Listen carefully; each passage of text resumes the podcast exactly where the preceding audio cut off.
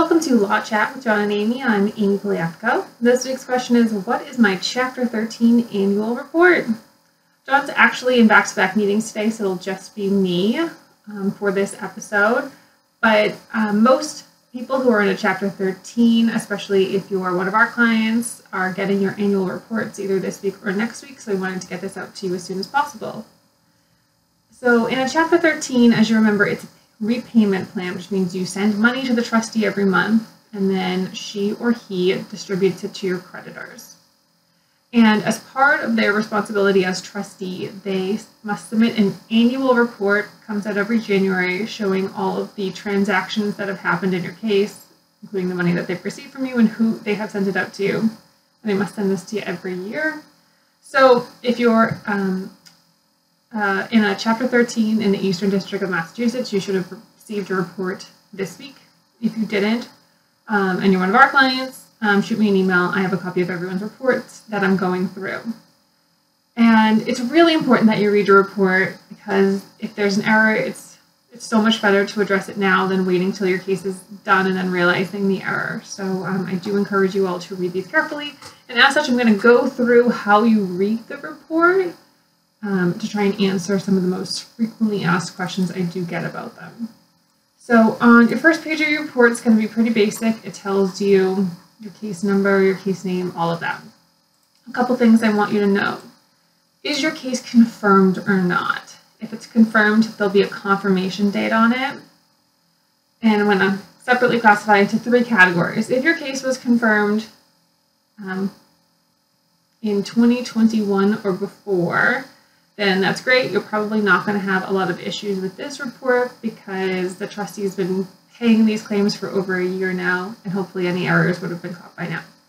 If your report has been confirmed in the last year, that's when you really want to look at every single claim very carefully, which I will do, but I also um, I want you to look at them carefully as well um, to make sure that as the things got set up in the trustee's system, every creditor was set up correctly, that they're all getting paid the correct amount. And then if your case has not been confirmed yet, that means the judge has not approved your plan. It could just be because you're not in your plan enough time, or there's an ongoing objection to your plan, or we have recently filed an amended plan, so the time period just hasn't lapsed yet. And in that case, the trustee will not have sent payments out to any of your creditors yet, so your disbursements are pretty much going to show nothing has been paid out. Um, on that top section on the first page, I also want you to look at the delinquency. That's going to show what the trustee thinks you were behind in terms of your plan payment at the end of last year. Hopefully everyone chose zero, but um, just in my quick review of the reports that I've kind of um, scrolled through, that's not the case. Um, so a couple things to remember. It was as of December 31st, so if you had made a payment and you just hadn't received it yet, then that wouldn't have been credited yet. And, um, you know, this isn't her filing a motion for relief. Um, I'm sorry, a motion to dismiss because you're late or anything. She's just letting you know, which is great. It gives you the opportunity to get caught up if you weren't aware you were behind. I'm going to just skip to the second page for a second. At the very top of the second page, the section called Receipts During Reporting Period, that shows every payment the trustee has received from you. Um, my hope is that it shows 12 payments, one for each month, and that would be great. If yours doesn't and you think you made a payment that month, then that's an issue. So um, shoot me an email with the um, either the TFS receipt or a copy of your money order receipt, and um, we'll get that addressed. Um, that's very rare, but if it is a problem, let me know. And so that'll kind of show you if you are behind when you got behind.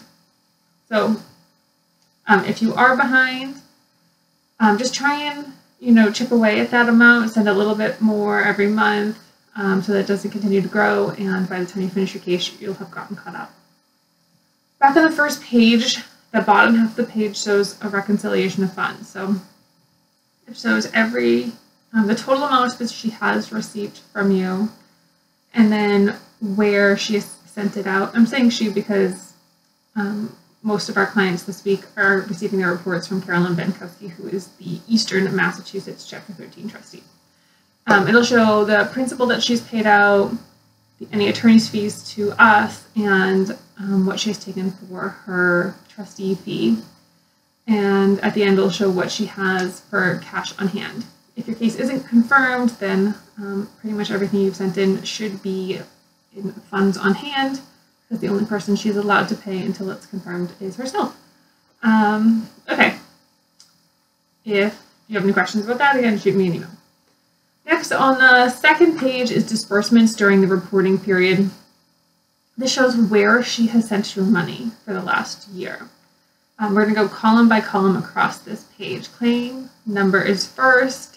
It does not align with the proven claim number, so that can be a little bit confusing. Um, but if you are sending me an email because you have a question, just let me know what claim number, um, according to the trustee, you have a question about.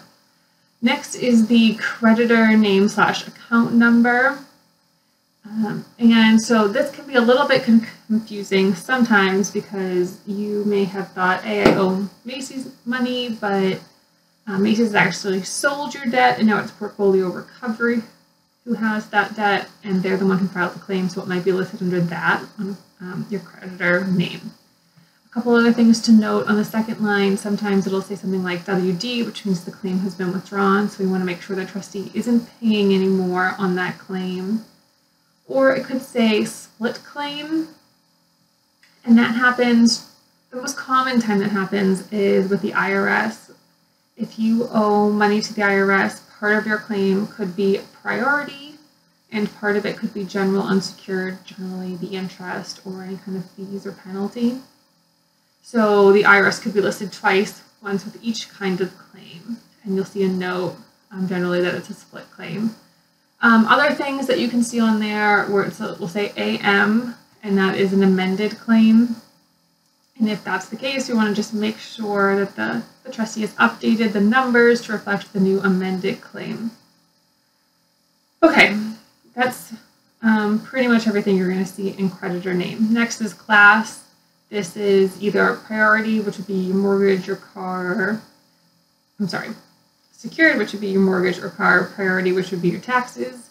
And then unsecured, which is your general credit cards, medical debt, personal loans. This is the class that is being treated as as part of your plan. So um, depending on what section of your plan it is, that's where that class is determined. Next is the claim amount to be paid. That's the total amount the trustee is going to pay during the course of your bankruptcy. And I'm going to put a little asterisk here and I'll come back to it on that.